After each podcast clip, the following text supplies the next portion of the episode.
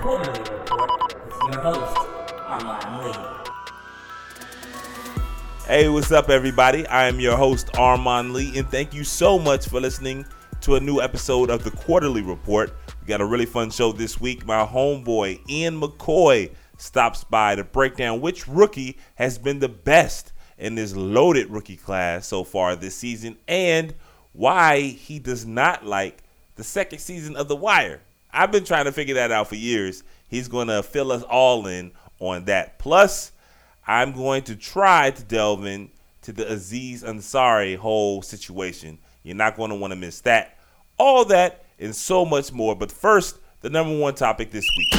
First quarter. I like to think of my show as a national show. You know what I mean? Like it doesn't matter where you live, as long as you like basketball, uh, boxing, football, and you know current events. You know what I mean? That you can follow up with the show. You can keep up, and you know I hope it feels that way to everyone. I mean, shout out to my listeners in the UK and Sweden. I, I've seen you guys over the last few weeks starting to pick up over there, and that's dope. I don't even know how you heard about the show, but shout out to you.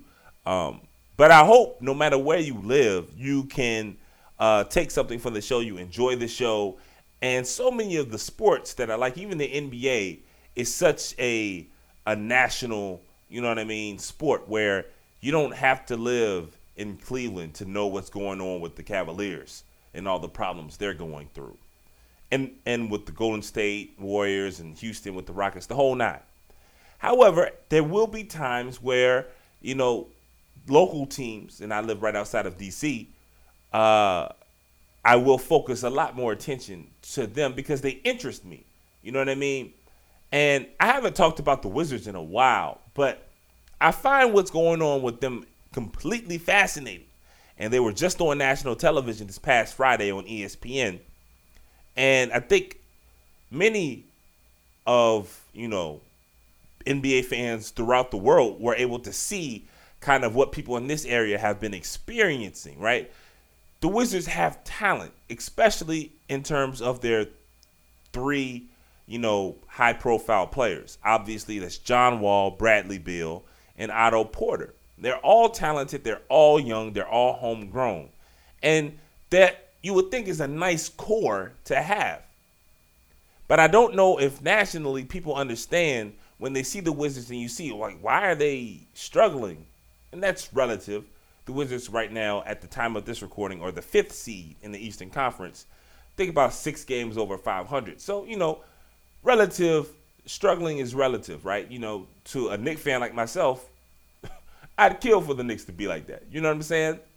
But for a team with three max players, a team who has fringe uh, championship aspirations, I suppose. I don't even think they have championship aspirations if they're honest with you. But for a team with with the, a top five um, salary, right? They've got the fifth highest payroll in the league, I believe, either fourth or fifth. Being six games over 500 isn't going to cut it. And recently, there were people in the area, people who cover the team even, suggesting that there are players on the Wizards who are untouchable, meaning there are players on the Wizards who cannot be traded. And this entire idea, the, the Wizards roster and this idea of being untradeable is killing me. I have no idea why Wizards fans and the people who cover this team have so much confidence in a roster that to this point hasn't done anything. You know what I mean? And you see the confidence that this roster has. It's almost to the point of arrogance where they run around, they got nicknames for each other. They talk about they're the best backcourt and this, that, and the third. And they haven't been to the conference championship yet. To put it into perspective, in the last three seasons, the Boston Celtics without a superstar, depending on how you view Isaiah Thomas, has been to the conference championship. The Toronto Raptors, right, and DeMar DeRozan has gotten better, no doubt. But I wouldn't say DeMar DeRozan's not a top 15. If he's a top 20 player, that's fringe. So he's not a superstar. But they've been in the conference championship. The Atlanta Hawks, the Atlanta Hawks have been to a conference championship. None of those teams had three max contract players. Hell, two of them didn't have two. You know? But the Wizards sit here with three and they run around acting like they've won something, they've accomplished something, and that's okay. If they want to have a certain moxie to themselves, whatever, they're playing it. But for the people who cover the team and fans to sit there and be like, nah, man, they're untouchable. We straight. I don't understand it. And this all got me thinking, man. Like, cause this past week, I'm thinking to myself, man, you know, Ernie Grunfeld is the general manager of the Wizards, and he's awful. You know, I'm not even going to waste breath on that. He's awful. But although the Wizards do not have cap flexibility, they do have three players who are really good. Three young players who are locked up long term. So they do have um, some, a lot really, of flexibility. But the idea that John Wall and Bradley Beal can't be touched is crazy. The Wizards, in my estimation, they're like the Eastern Conference version of the Portland Trailblazers, right? Portland has two really good backcourt players, Damian Lillard and CJ McCollum, right? And CJ's kind of he hasn't really lived up to what he did two years ago, especially this season. He's fallen off a little bit, but he's still a good player. You know what I mean? Struggling this season, but a good player. But I I generally question, right? I, I genuinely, excuse me, question how far a team can go when their best two or their best or their biggest high usage players, right? The players who dominate the, the, the majority of the offensive possessions are guards like that. Like, unless you're talking about Steph Curry or James Harden, you know what I mean? Can you win building a team through your guards? Primarily. You know, not like Kyrie with a, a bunch of really good defensive players and Al Horford in the front court, or not like, you know, I don't know, Chris Paul, and even Chris Paul with the Clippers. Chris Paul, an amazing basketball player, but even he hit a ceiling. And Chris Paul is far better than John or Brad, right? I think that's a legitimate question. Like with a guard as your primary offensive, two guards as your primary offensive players, how far can you go? In Portland, despite having a superstar like Damian Lillard, they keep hitting their head on the ceiling. And the same goes with the Wizards. So why why wouldn't the Wizards entertain moving one of their star guards? Right? Because just because you have good players, if it's not working, stop trying to fit a square peg in a round circle, a round hole, right?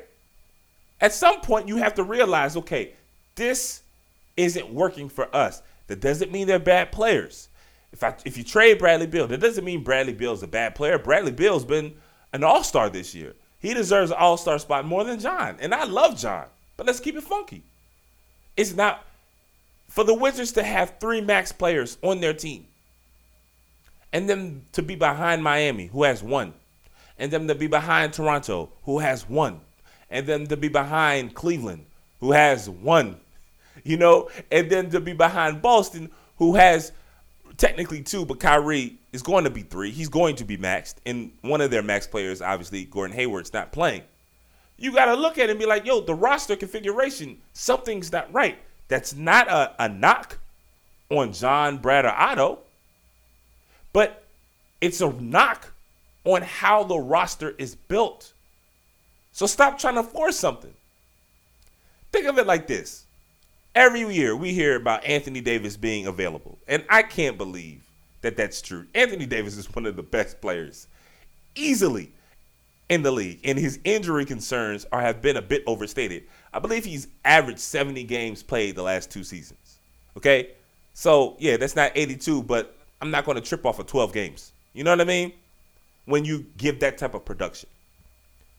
All you've heard in terms of trades for Anthony Davis has been Boston in these picks and one of Jaylen Brown or Jayson Tatum.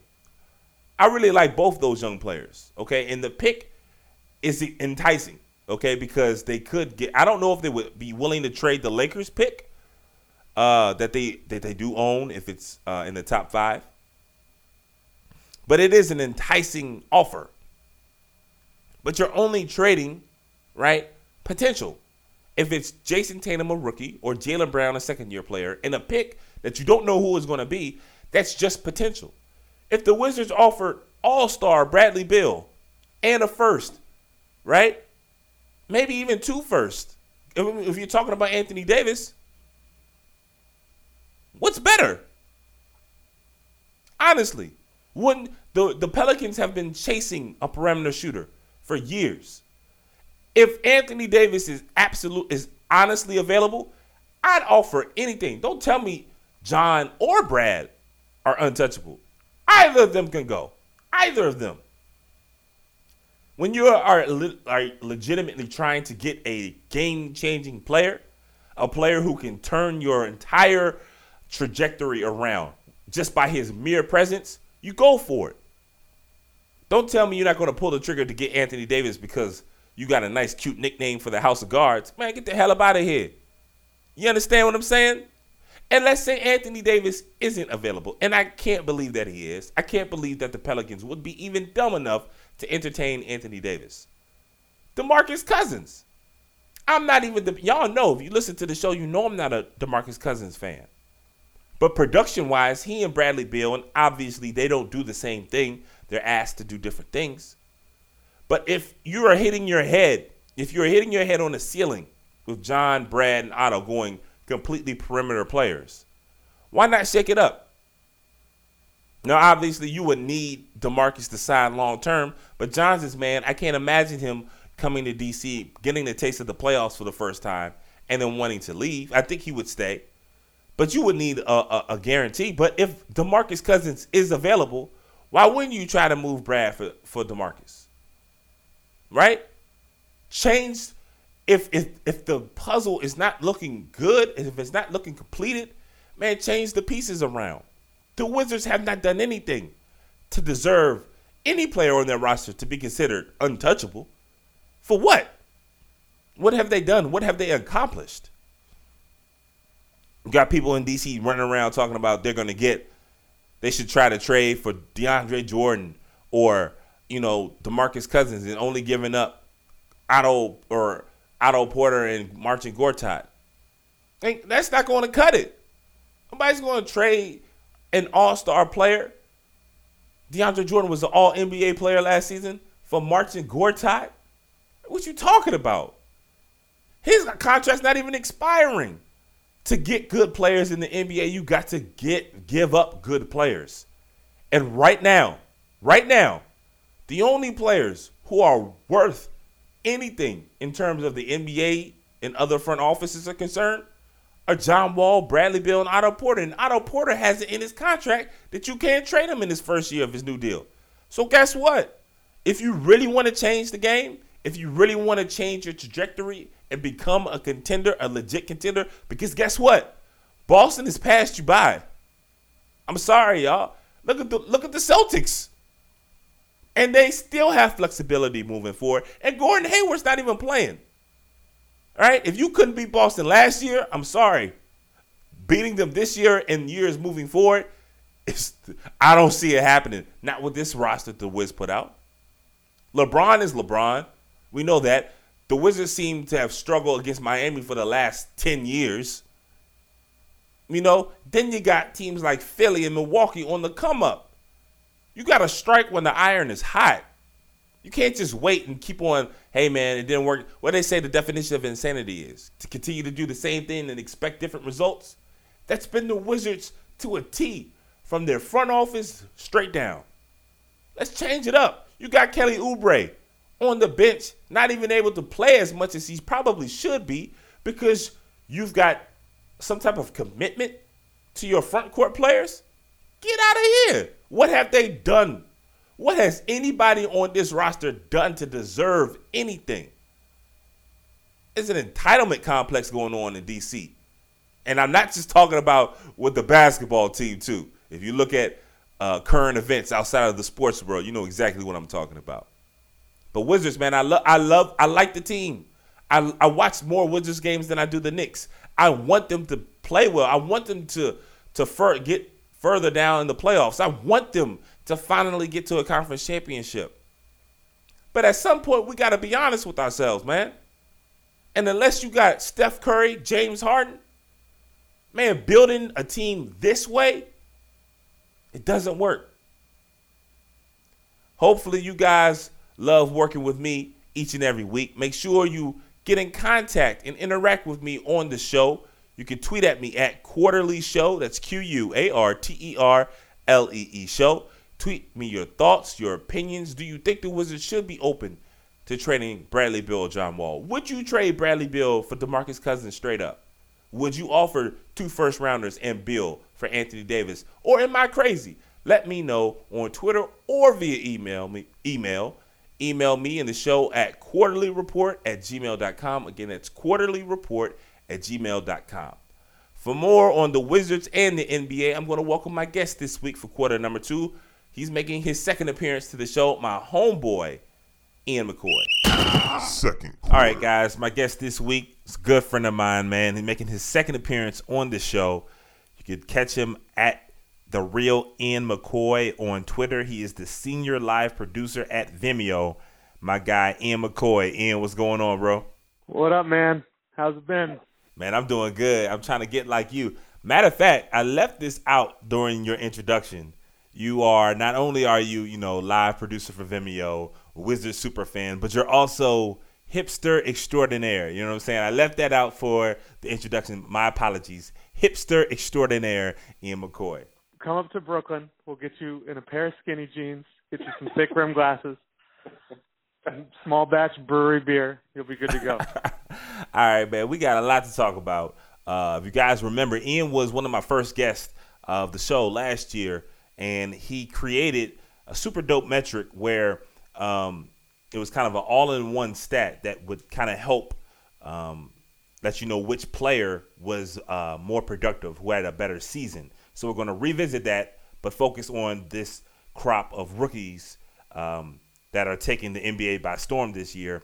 Plus, we're also going to get into the second season of The Wire. Oh, all right, man. We're gonna get to all that a little bit later, but first, we're gonna start with the Wizards. Um, you are the biggest Wizards fan that I know, at least when you compare like your fan and your fandom and your knowledge of the NBA game as it pertains to contracts, um, statistics, all this type of stuff. Right? You you're the biggest fan, Wizards fan that I know. Um, and I talked about this in the first quarter, but in this area, and I know the Wizards have picked up some um, some national attention in recent days. You know, they had two All Stars, Stephen A. Smith uh, went on them again, but locally, it's crazy, at least to me, the number of people, and I'm not just talking about fans at the gas station or the grocery store, but people who cover the team uh, for respected papers and websites and blogs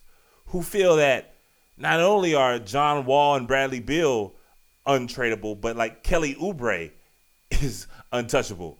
And I'm just kind of baffled by that logic. So, as someone who follows the team, knows the team, and sees and understands where they're at on the spectrum of the of the NBA, especially in the Eastern Conference, do you agree that the Wizards have players who are not touchable? So my opinion, it doesn't really have to do with the Wizards. It's kind of like an NBA-wide opinion, and it's if you right now can contend for an NBA championship, which in my mind that's, I mean, we all think the Warriors are going to win, but that's maybe four or five teams that, if things broke their way, would have a shot. You know, Rockets, Spurs, Cavs, Celtics. Right. If you can contend for an NBA championship this year, you can have untouchable players. Right. But in my mind, if you can't, then no one is untouchable. Like you have to be doing everything you can to make your team better. And the Wiz right now are not winning a championship. They're Right. not going to win a championship this year. They're not going to win a championship next year. Like if the team stays the same. So everyone has to be available, in my opinion. Now that doesn't mean make a trade for the sake of making a trade. That doesn't Right. mean like, oh, Kemba's available, so let's see if we can trade John Wall for Kemba and Marvin Williams. No, that's dumb. you know, there are these rumors that Anthony Davis is available, who's obviously a top five player in the league, in my opinion. It's definitely Right. top ten. If Easily. he's available, then yeah, like Brad is available. Honestly, John is probably available. Like I love John, but is he better than Anthony Davis? No way. So so so then like he is then available. And this thought, you know, and it's not just Wizards fans. Like everyone that knows how to use NBA Trade Machine figures Right. out some way to give away their garbage. You know, to get a superstar. like I saw somebody on Twitter today that was like, "Oh, well, the Celtics could trade Marcus Smart and a second round pick for Derrick Favors and Rodney Hood." And it's like, well, the Jazz wouldn't do that. Like, and you know, we're not going to get an A-list player back for Otto. Like, I love Otto; he's great. Right. He's exceeded expectations. I think he deserved the contract he got. But you're not trading Otto Porter for Anthony Davis. You know, the, like not that he's the only player we should be targeting, but Right. Like, but give up something good to get something. I want to stay there for a second. And once again, guys, I'm joined by my good friend Ian McCoy. He's the senior live producer for Vimeo.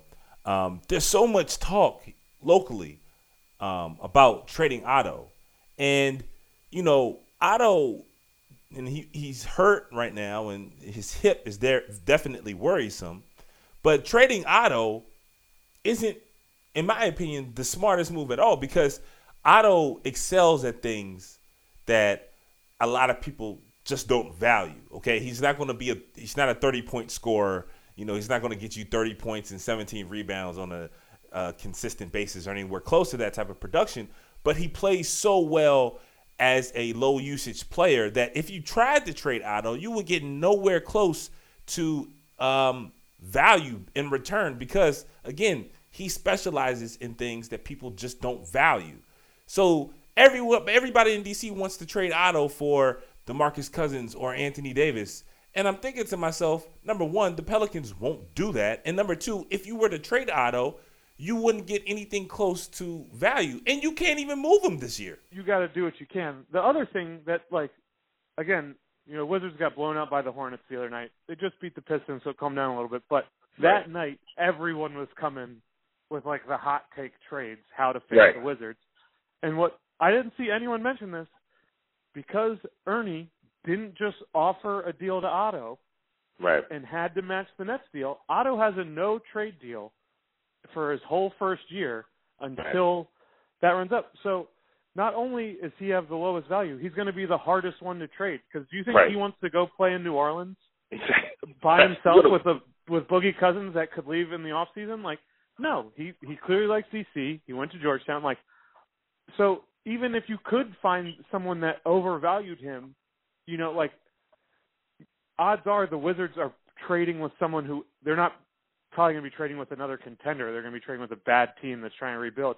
So like it, this thought that Otto Porter is going to like fix, we're going to trade him and get like Michael Jordan and Magic Johnson back in their prime is crazy.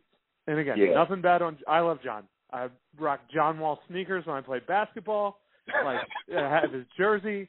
I wear it to every game when he comes up here and plays the Nets and the Knicks. I love John Wall, but I could love Anthony Davis really quickly as well, or any other, you know, top Superstar. five or ten players should they become available.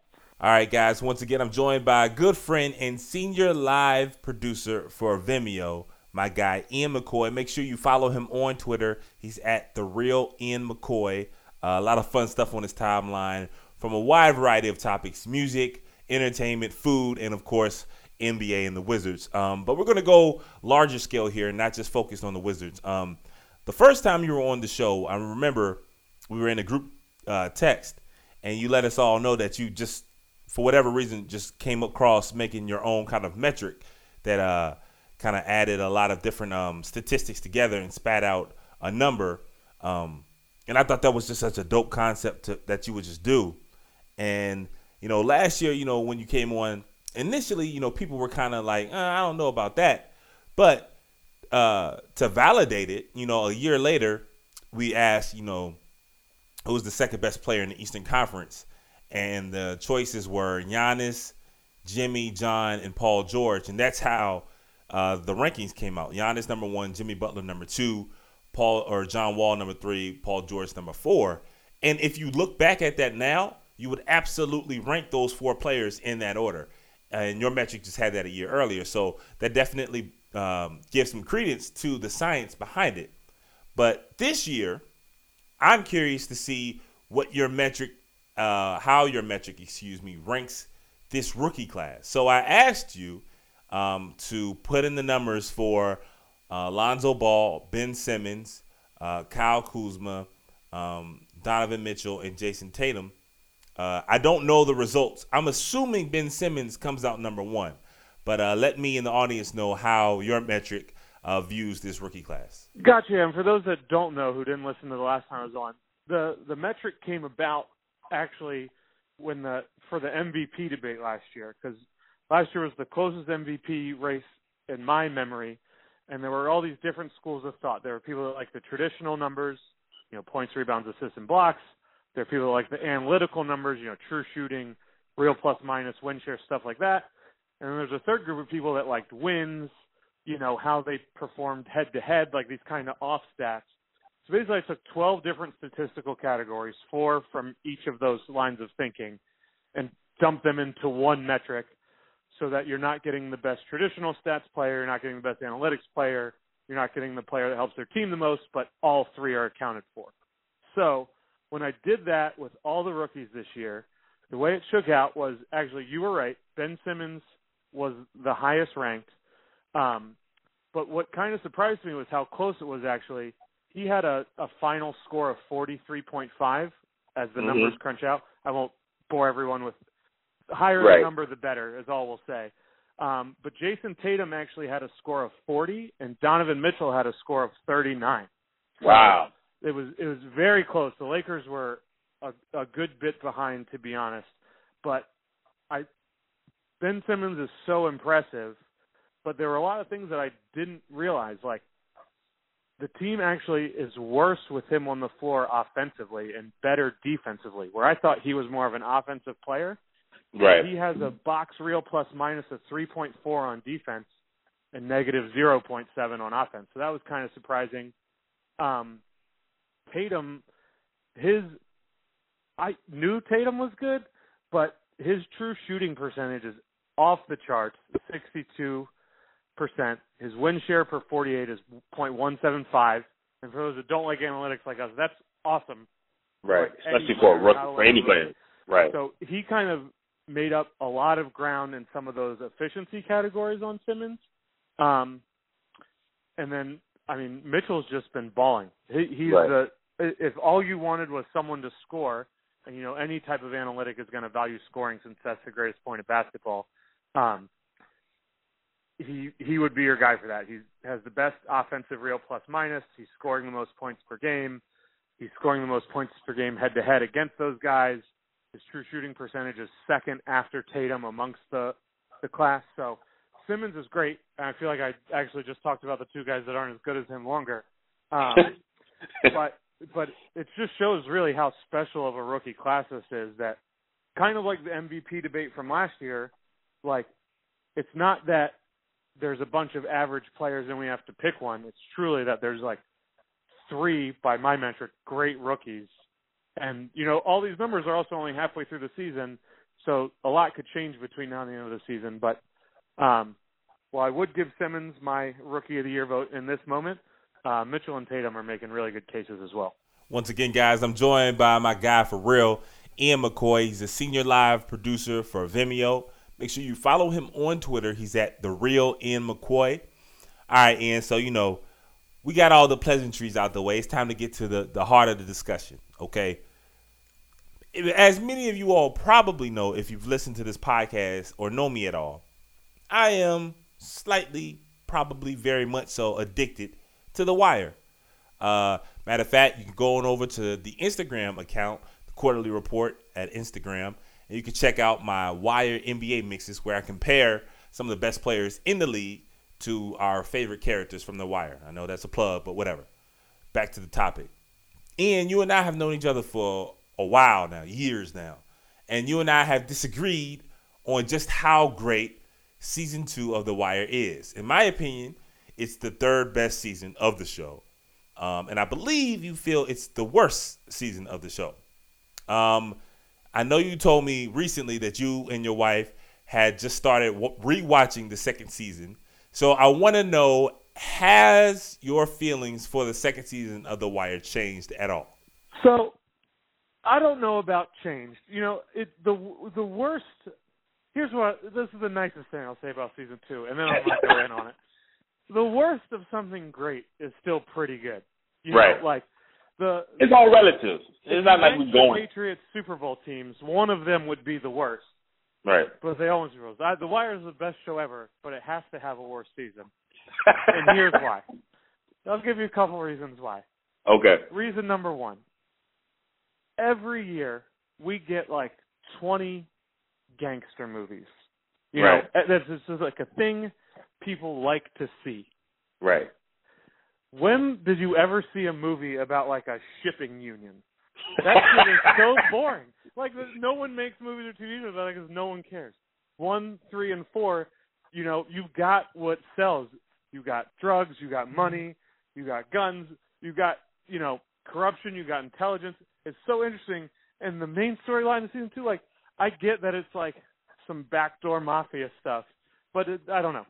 To me, like a shipping shipbuilders union.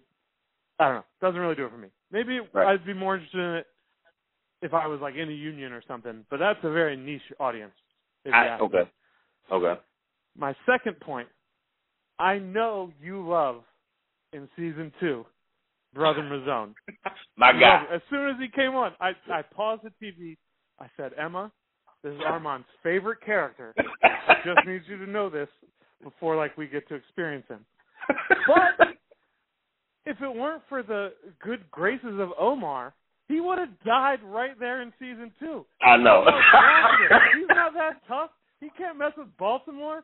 Murderland, baby. Like, Oh, my oh, God. He's lucky Omar let him off the hook, first and foremost. And then lastly, now this is a little bit more serious of a point than the other three. And this is actually something my wife turned me on to in season two that I hadn't really thought about it. The show, as it's going, portrays um Sobotka as this guy that's just trying to like help out his family. You know? Right. He's like, I'm just trying to help out the union, I'm just trying to help out my family and they kind of make him like a sympathetic figure Right. because of that. Which I once I thought about it, I was like, well, why are they just doing that for like the white guy? Right. You know, it's like all those kids like slinging dope on the corner are just trying to make a buck too. You know, Right. just trying to put like get money for their family as well. But you never really like get that feeling from them in any of the other seasons. But for whatever reason, that's kind of forced on you.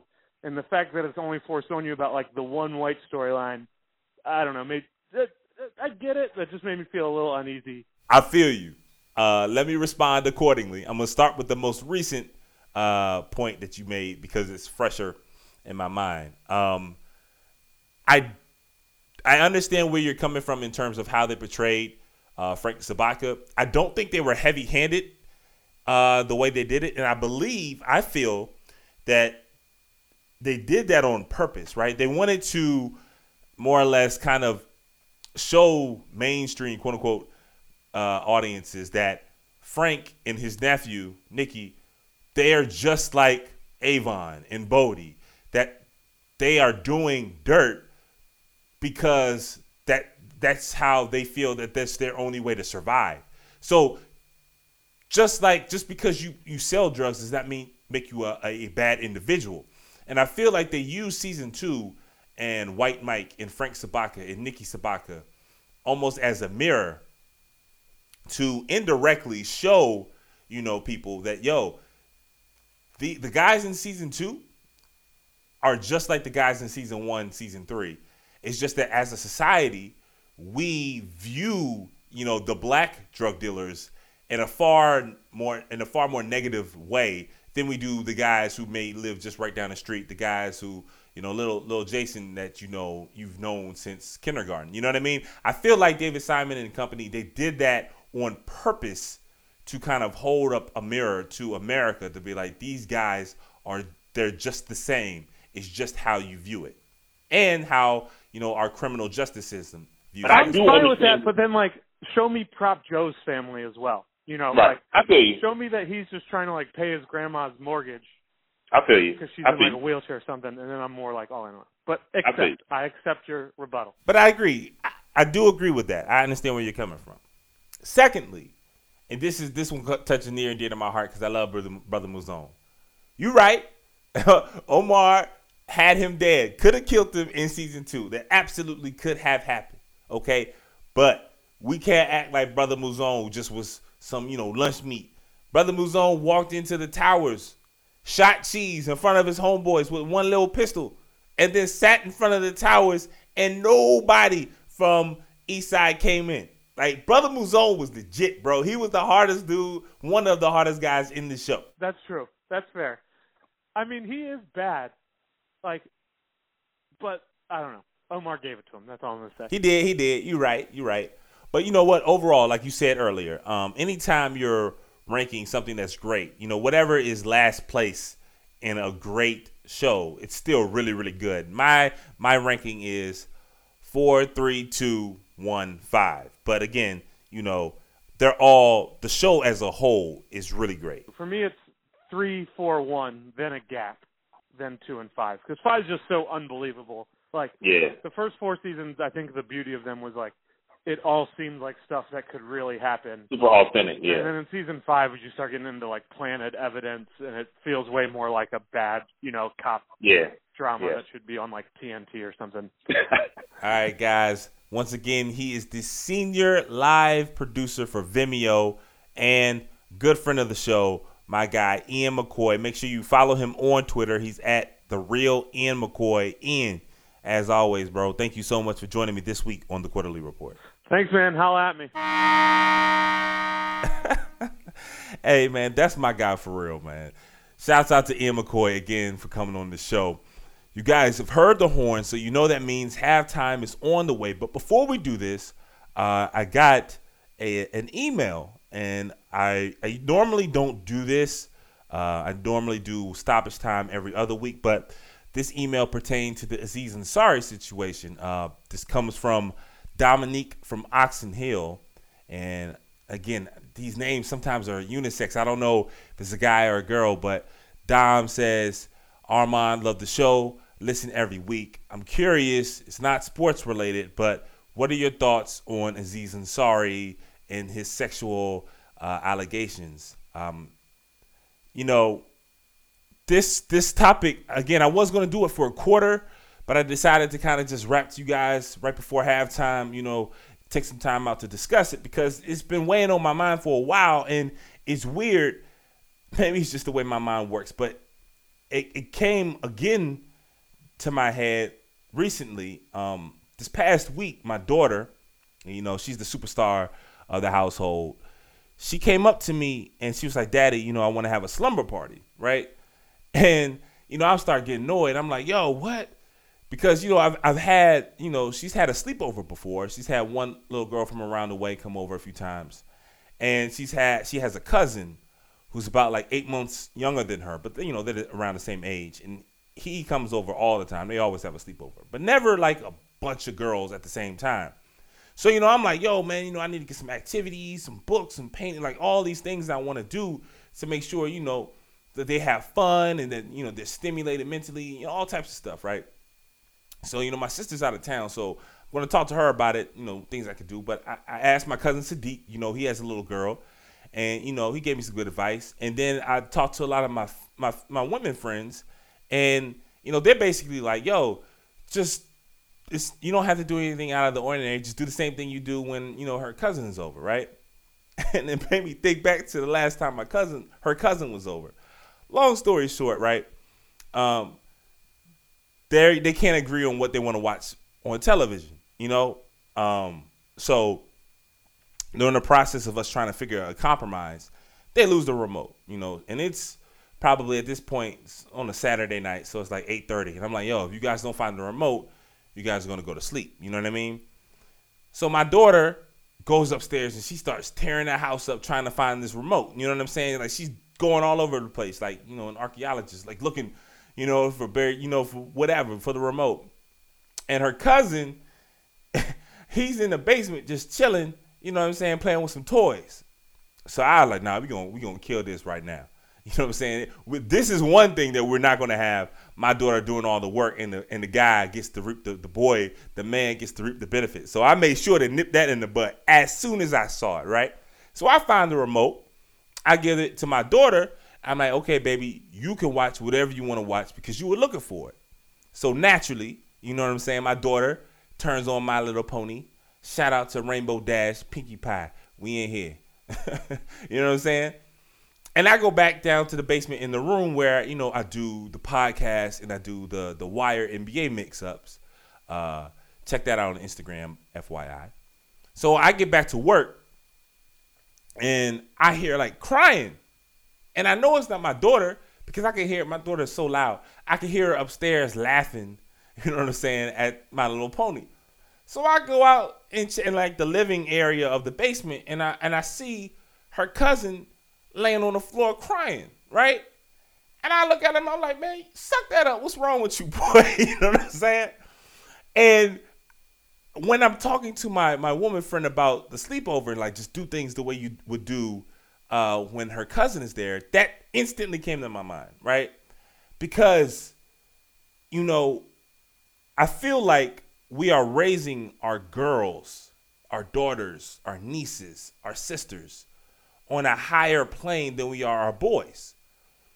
You know, gender stereotypes is something that my sister, God bless her, really, really worked hard on me to understand uh, while my daughter was when, while my you know she was on the way and when she was first born. Um, and I think we've done really good at trying to chip away at that for our girls, not with our women, but for our girls, right? And it dawned on me, man, like we are doing all these things. Like with my daughter, I want her to understand. I, I I want her to be empowered. You know what I'm saying? I want her to understand that it's okay to be to know your emotions, right? When you're sad, to feel that. Uh, when you're happy, to feel that. To to understand who you are, right? And not to cry because you want attention or cry because you didn't get your way. But if you are sad, there's nothing wrong with that. But at the same time, to chip away at these these archaic uh, stereotypes that exist, that my daughter can be strong, that my daughter can voice her opinion, that my daughter uh, should absolutely, when she doesn't feel comfortable or when she disagrees, to speak up, to to to empower her to do these things that for so long has been, you know, incorrectly viewed as something that's non-feminine. You know what I mean? However, on the flip side, where when it comes to our boys, we don't do that. Like we, or at least myself, I can't speak for everybody, but I feel this way. Not, I don't think it's just me. Um, where it's we always want to empower our sons to be like, hey, be physical and to assert yourself and to speak when you want to, and you know all these other things, things that we view synonymous with power, right? But when it comes to understanding your emotions, Lord knows, you know, for me, if I'm not feeling, if I'm not enjoying my situation, I just shut down, right? I, I like, I'll peace out super quick. I won't feel my emotions if it's not like a something that I enjoy, right? And you could shut down like myself, or some people, you know, resort to violence, right? We're not raising our boys, in my opinion, to be like full humans where we are with our girls. We we are chipping away at these, you know, like I said, archaic gender stereotypes, these tropes that exist, and we're doing such a great job with our girls. I feel, but with our boys, we're still doing the same stuff that was always done. Like I know I'm speaking for every man listening to this podcast. I know I heard it countless times. Suck it up, man up. When I was a kid, you know what I'm saying? Not a teenager, but as a kid, and I said the same thing to my daughter's, you know, little six year old cousin. you know what I'm saying? And here's the crazy thing. I know that's wrong. I know that's problematic, right? When when when and I'm not saying him crying because he didn't get his way that I should have been more I, I'm not saying that I should have pandered to that, right? But there was a I wouldn't have done that to my daughter. And even if I said the same thing, I, the tone would be different. So even like when my daughter would, I'm like, Chloe, stop crying. I would have gone to the boy, and my entire demeanor, my entire tone changed, right? Would have changed, if that was my son as opposed to my daughter. You know what I mean? And you can see how that type of reaction, you know, is problematic, especially when you see how how awful and how quick some of that type stuff type of that stuff can lead to like homophobia, right? Like we know how awful that is. And you can see how how being expressive with your emotions has that can carry that negative impact and how that could then lead to something awful like that. And then you also see it, you know, not to trivialize this, but the the quarterback for what Washington State, you know, uh, a few weeks back he commit suicide, and you know a lot of that were that he couldn't express his his sadness and the, the, the the depression that he was feeling. Right. So knowing your emotions, understanding what the capacity that you have and don't have, that's actually something that's really good. But I feel like we shut that off for our boys, and then they grow up into a world where they're like these little stormtroopers, right? Where they just know violence and to grab their tasers and shoot. You know what I'm saying? Like they're not fully evolved people. And I got to me thinking of this. I don't know how, but like the Aziz Ansari thing popped up when I was at, at, at a gig not too long ago. And it got me thinking to all these things because, you know, someone asked the, the room full of guys, like, oh man, y'all see about Aziz, man, you know, I like Master of None, but more, I can't believe this. And I was like, yeah, man, he's a dickhead for that. Man, you would have thought that I was talking about that daddy. The way they came at me. And the and the crazy thing is, right? The first thing two of the guys said immediately after I said that was, oh man, he ain't raped that girl. And I'm thinking to myself, and I didn't think to myself, I said this out loud. I'm like, yo, she never said he raped her. That never came up. you know what I'm saying? She didn't even say she was sexually assaulted, right? She was saying that the environment was awful and that she made him, he made her, excuse me, feel awful during that entire uh, predicament. You know what I'm saying? And she gave specific details. You had the text. It seems very credible. And Aziz Ansari himself didn't uh, didn't say that that anything that she said was a lie, right? So it seems extremely credible. And I'm thinking to myself, I'm like, man, imagine, you know what I'm saying? Like, if you can't even talk about this, something like consent that should be, should be cut and dry. And there are legitimate questions, I think, that, and it's a dialogue that I think could be healthy, right? But if you can't even get just to communicate your frustration and your discomfort and your fear about something without someone just shutting down and saying, oh, he didn't do this. It's like a lot of times, you know, if you try to talk race in this country, you know what I mean? And you can't speak about race without someone just being super defensive and saying, I'm not racist. And then you can't progress the conversation, right? They shut down and the conversation is over. So I'm thinking to myself, yo, imagine being a woman trying to discuss how she is fed, made to feel uncomfortable. And then the, the, the group of people who are putting this in place, who are making women feel uncomfortable just shut down because they are defensive. Like that's a you can't win. The oppressed can never be the solution of fixing a, of fixing a problem, and we are raising our daughters on such a high level, like to where almost they're fully evolved or more evolved than we are, because we we're being raised at a young age not to ever tap into like another side of ourselves. And I'm not saying everybody who has a boy or a nephew or son, you know what I'm saying, or brother does that. But I feel like it happens far too much. And look, I'm not preaching. I'm not on the soapbox. I'm not waving my finger. I know I ain't shit because it took me having a daughter at 27 to kind of start understanding and seeing the bigger picture and start like trying to step out of my own shoes and understand it. So make no mistake, I'm not preaching or lecturing anybody. I'm speaking to myself because again, a seven year old, six year old was crying, and I did the same thing that was done to me, that was probably done to my father and grandfather and so on, like suck it up, even though I know it's problematic. You know, so Dom, and, and to, to get to your point, you know, I, I know I'm all over the place here, but I, it really bothered me, man. And it bothers me because I'm not confident that if I had a son, I wouldn't make that change, even though I know it's problematic. That's the scary thing, right? I know suck it up and man up and toughen up. and stop that crying. All that stuff is problematic because of the dangerous, um, the potential, the potentially dangerous um, ramifications that that have. Whether it being something as awful as homophobia or something like I said with the West or uh, Washington State quarterback, where you know depression hits, right?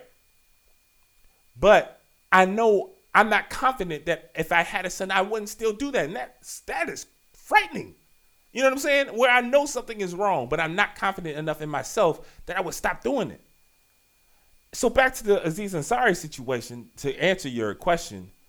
You know, I'm, I'm in the room with the coworkers and I'm and I'm saying to these guys, I'm like, yo, if you are fixing food, if you're preparing food for someone, right, and they move the plate out of their out of their way and say, I'm not comfortable, you wouldn't continue to feed them.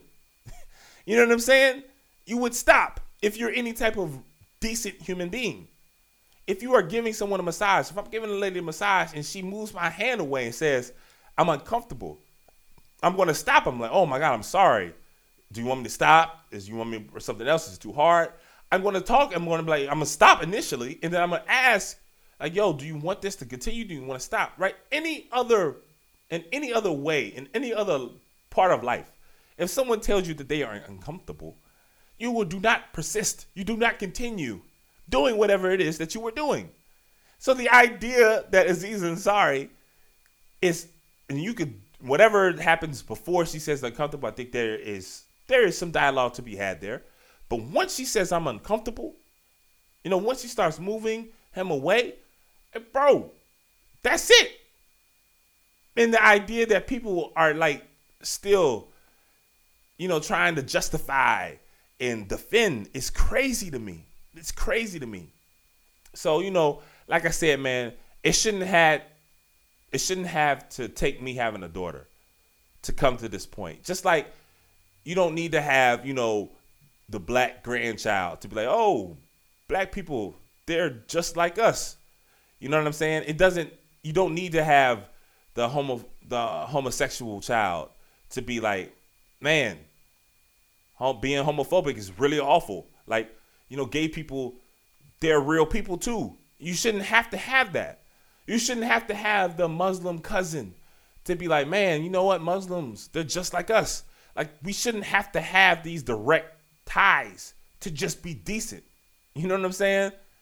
And I'm again, I'm not lecturing anybody. I'm talking to myself. I'm talking to all of us here.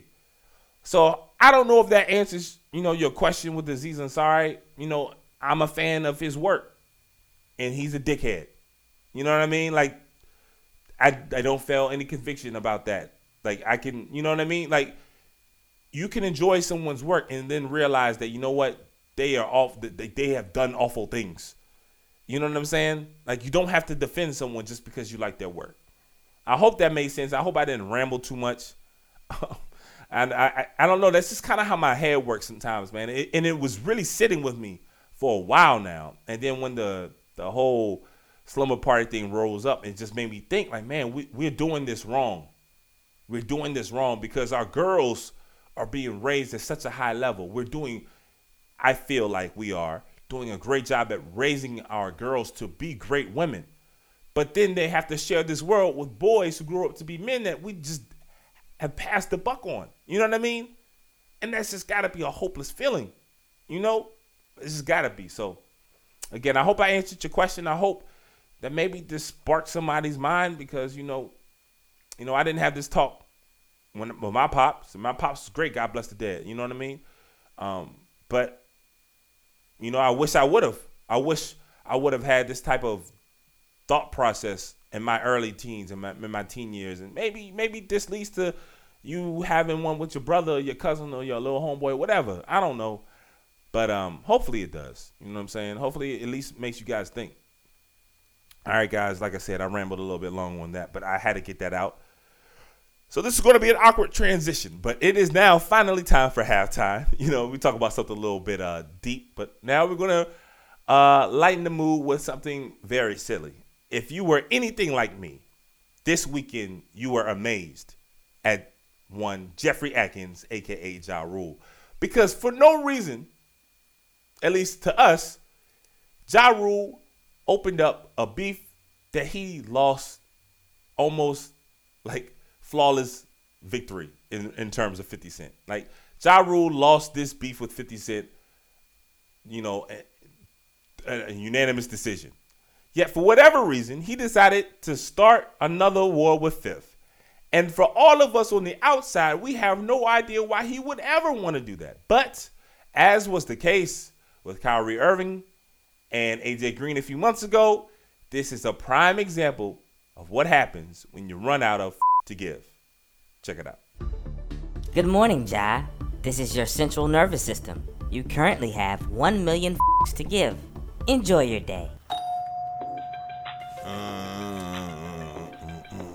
uh, uh, Yo, it's Rule York. Can you point me in the direction of your Gatorade? Hey, I'm sorry, sir, but we only have vitamin water. Is that okay? Be careful, Ja. You now only have 500,000 left to give. Ah, good to be back home. Baby say yeah. Family, what up? What are you guys doing? Hey, honey.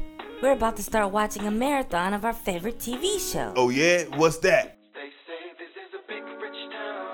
Ain't this about a big Warning, Ja Rule. You have one left. I repeat, you only have one left. Hey dad, I want to take my girl out on a date tonight. Can you give me some money? Sure, son, no problem. What are y'all gonna go do? You know, probably see a movie and chill. Something like, alright, well, you know, make sure you protect yourself, okay? And have fun. What movie y'all gonna see? Uh, probably that new bank robber movie. You know, Den of Thieves. What? It's murder. I gotta say, I actually kind of understand Ja now. You know, I'm not saying I would have done it, but when you listen to that with the with all the you know context provided now, I get it. I understand. You know, that's what we try to do here at the Quarter-Lee Report. Provide some insight for all you listeners out there. All right, guys, man. Hopefully you enjoyed halftime. Uh, we're running a little bit long, so we're going to get this thing right back in order with our third topic this week. Third quarter. Of course, this was going to be the next segment. You know what I mean? Like, we haven't had a sports wankster in a while, but following that halftime, following what Ja Rule went through this weekend, you knew it was coming, right? You had to you had to know this was coming. For all of you who are not aware, maybe this is the first time you have listened to the show. Number one, I appreciate you. Thank you for tuning in. But number two, this segment is a segment that I like to call Sports Wankster. Okay, you hear the Wankster beat, 50 Cent, obviously classic. Eh, maybe classic is too strong of a term, but you know, dope song back in 2003 at least. And you know, the the highlight of the song was damn, homie. In high school, you were the man, homie. What the happened to you, right? I feel like that question is just such a phenomenal question because from time to time, no matter what part of life you're in, you may see somebody or someone's name will come up, and you're like, man, what happened to Joe? What happened to him? And much like in our real life situations, this scenario arises in sports. Hence the term sports wankster, okay? So again, if you haven't listened to the show, this is your first time. That is the genesis, that is the entire concept of this segment. We've had Sports Wanksters Hall of Fame, like the, the very first member of the Sports Wankster Hall of Fame is Freddie Adu. And I don't know if you guys have noticed, but Freddie Adu still trying to get in professional soccer in America. I, I, I was reading an article somewhere and I'm seeing him. I'm like, damn, Joe, he God bless him. You feel me? Like he's still going for it, man. Chase your dream. But Freddie Adu is first ballot Hall of Famer, sports wankster. We had Lenny Cooke, you know what I'm saying? Uh, Michael Beasley. The list goes on. You get the idea. All right. So this week we're gonna do almost like a a, a double feature because it, it was a tough week for NBA head coaches who used to be NBA players. All right. And initially, I was just going to do it on Tyronn Lue. Tyronn Lue, yo ass is a sports wankster. You know, it wasn't that long ago that they were looking to you as the fix in Cleveland, right? You ran David Blatt's ass out of town, and then you won a championship first year. You know, everybody was like, "Oh man, Tyronn Lue, he was supposed to be like this wonder kid. Like he was, he He, he had an apprentice under Doc Rivers, and everybody was talking about how Ty Lue was this great head coach and the next guy up. Here we are, two years later. They about to get your ass up out of Cleveland. you understand? What happened, baby? Everybody was looking to you like you was the answer, baby. Uh, you know what? That's tough. That no pun intended. Because when you think of Tyronn Lue, you always think of the answer, and AI stepping over his high yellow ass, right? So think about this, Tyronn Lue.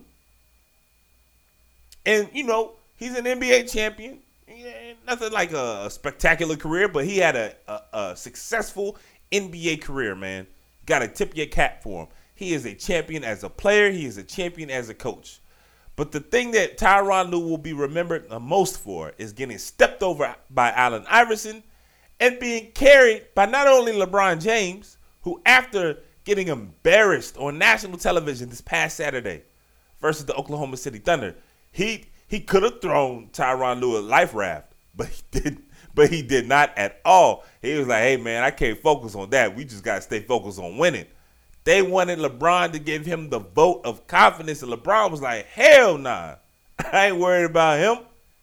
So not only has he been carried by Allen Iverson getting stepped over, but he's also been carried by LeBron James by not throwing him the life raft. But even worse, this week, his predecessor David Blatt coaching some All Star game out in Hungary even threw a shot at Tyronn Lue, saying, "Hey man, I hope we don't give up as much points as Cleveland did last night."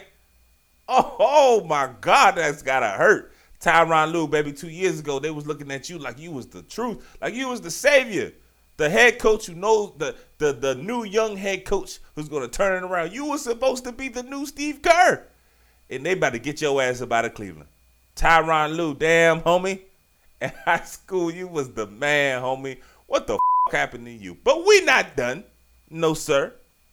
Because just days later, Jason Kidd got fired from Milwaukee.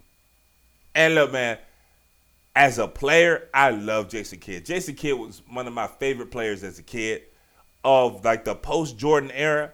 Jason Kidd is easily, my opinion, top 15, maybe top 10 player of that era. One of the greatest basketball players of all time. Yo, as a basketball player, he does some dickhead things off the court. I'm not talking about none of that.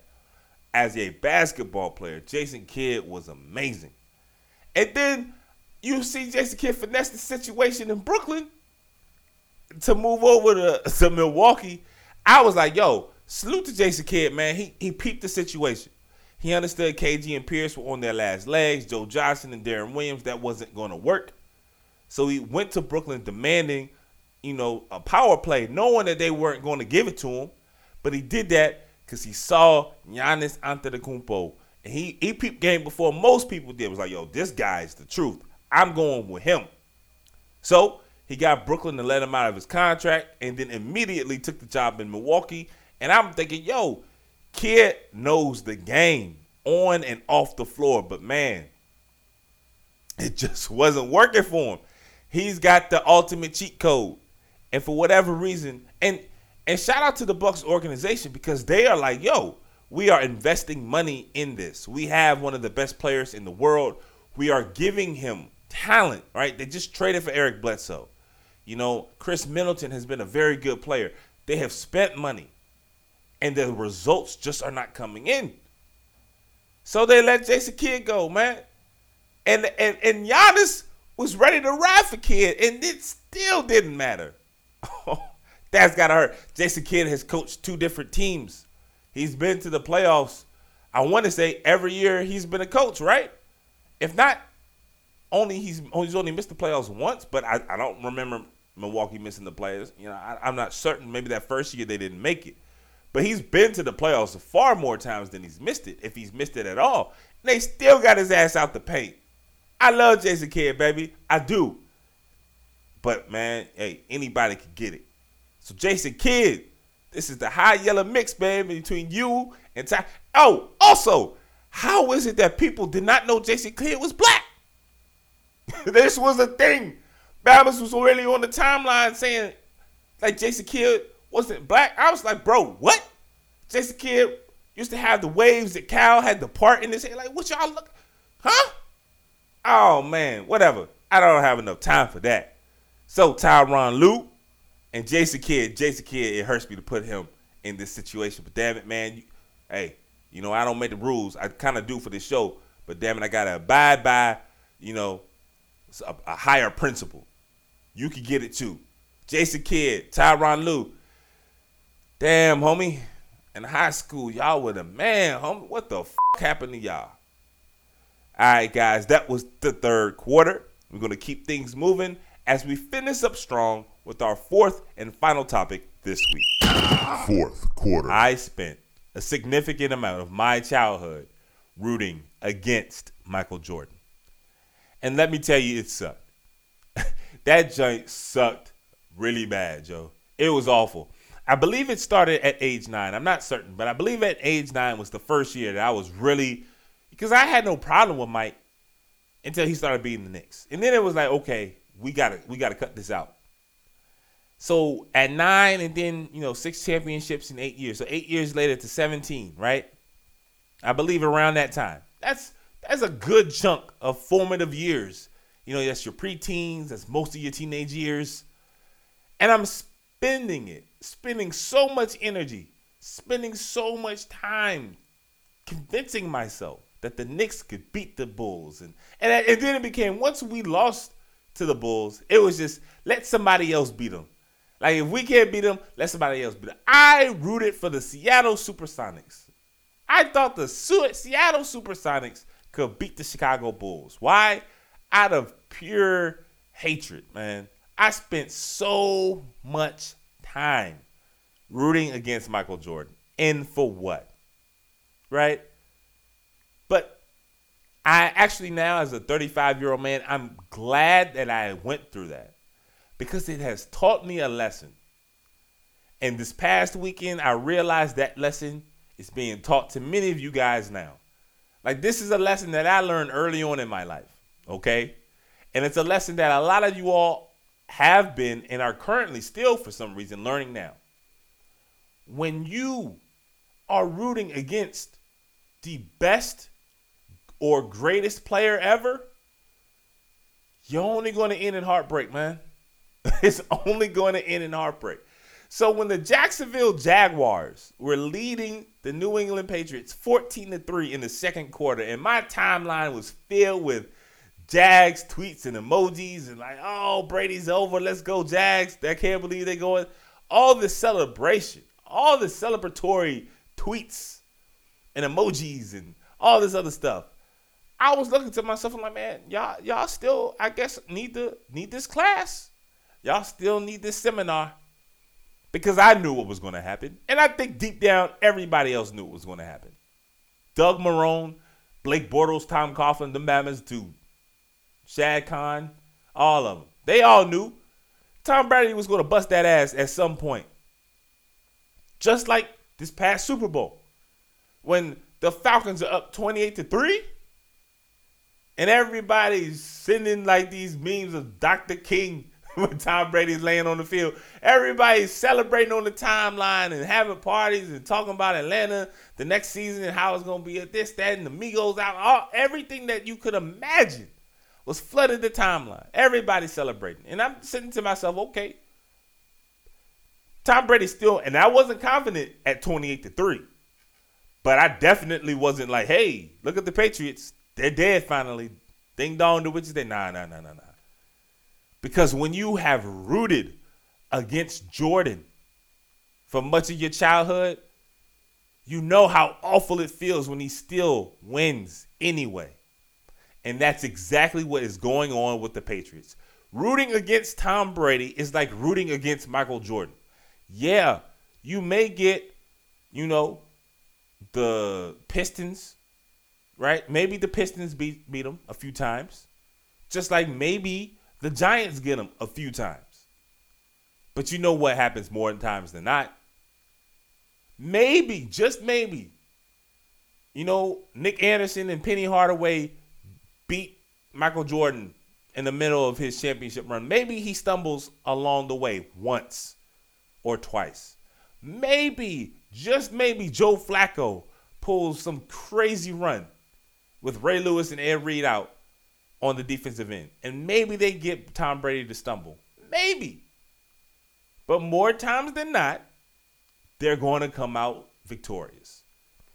So after the Patriots inevitably won, which I knew was going to happen, and you saw just the the emotion and the anger and the despair, I just was thinking to myself, like, man, y'all haven't learned yet. Unless unless you have a a, a horse in the race, why root against Tom Brady? Why why put yourself through that? I rooted against Tom Brady. The last time I rooted against Tom Brady, I'm, I'm being dead serious. Y'all know I'm from Richmond. Russell Wilson and the Seattle Seahawks. I was pulling for them, man. I mean, y'all don't know. I was pulling for they were up by 10 in the fourth quarter, and then Tom Brady, like the magician he is, you know, against the Legion of Boom. Like this is Seattle top defense. And Tom Brady just marches down the field and takes the lead. But even then, I still had our hope. And as Russell Wilson drove down the field, and I forget who the receiver was, the ball bounced off the defensive back. He's laying on the field. He gets it, and he runs to like the five yard line, and there's a minute left in the game. And I'm like, oh my gosh, the Seahawks are going to Patriot the Patriots. Like this never happens unless it's Eli.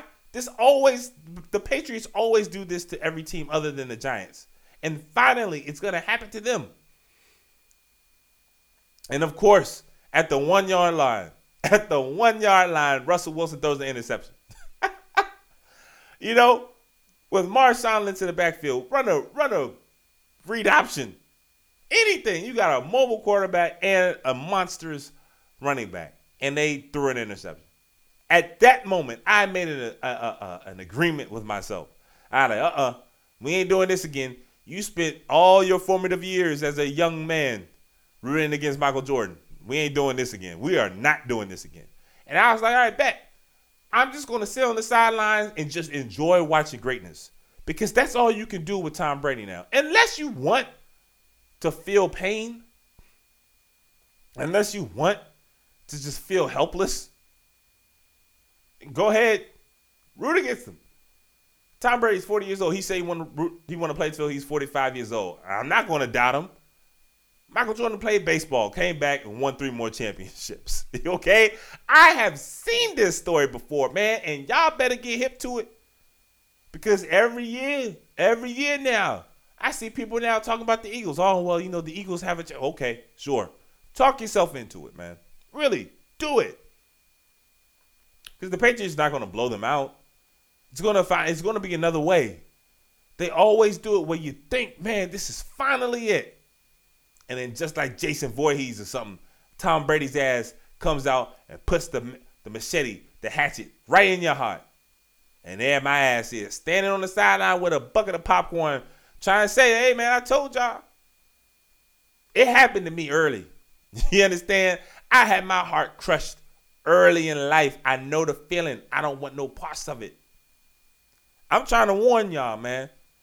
Rooting against Tom Brady is like rooting against Michael Jordan. And we know how successful Charles Barkley, the Knicks, the Utah Jazz, Shawn Kemp's coked out head, and everybody else in that era of NBA basketball, how that went for them, trying to be the team to put it into the Bulls.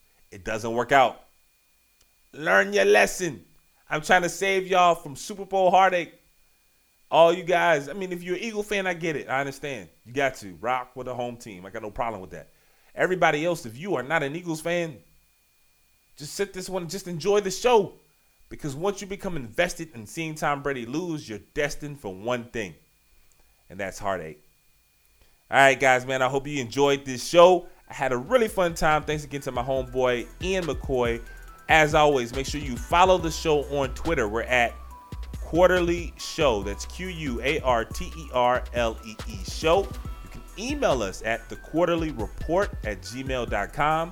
Uh, if you have any thoughts on anything you heard this week, trades, the Wizards, any NBA talk, uh, Tom Brady, the whole nine, or anything entertainment wise, The Wire, let me know. Email us at the quarterly report at gmail.com. Also, make sure you guys check out the Instagram page again, doing some really fun stuff. You'll hear snippets, behind the scenes stuff from the interviews, as well as my Wire NBA mix ups. You're gonna really love that stuff. It's really fun. Head on over to the quarterly report over on Instagram and as well. Please make sure you follow and subscribe to the show on iTunes. We're at the quarterly report. Again, that's Q U A R T E R L E E report. Go to the podcast directory at iTunes, search for the show. You'll see my face on the coin. Click on that, subscribe, give me a five star rate, and write a little review as well. Let the world know your thoughts on the show. I really appreciate all of you. Once again, guys, we are done for this week, but I'll see you right back here next Thursday for another episode of the Quarter-Lee Report.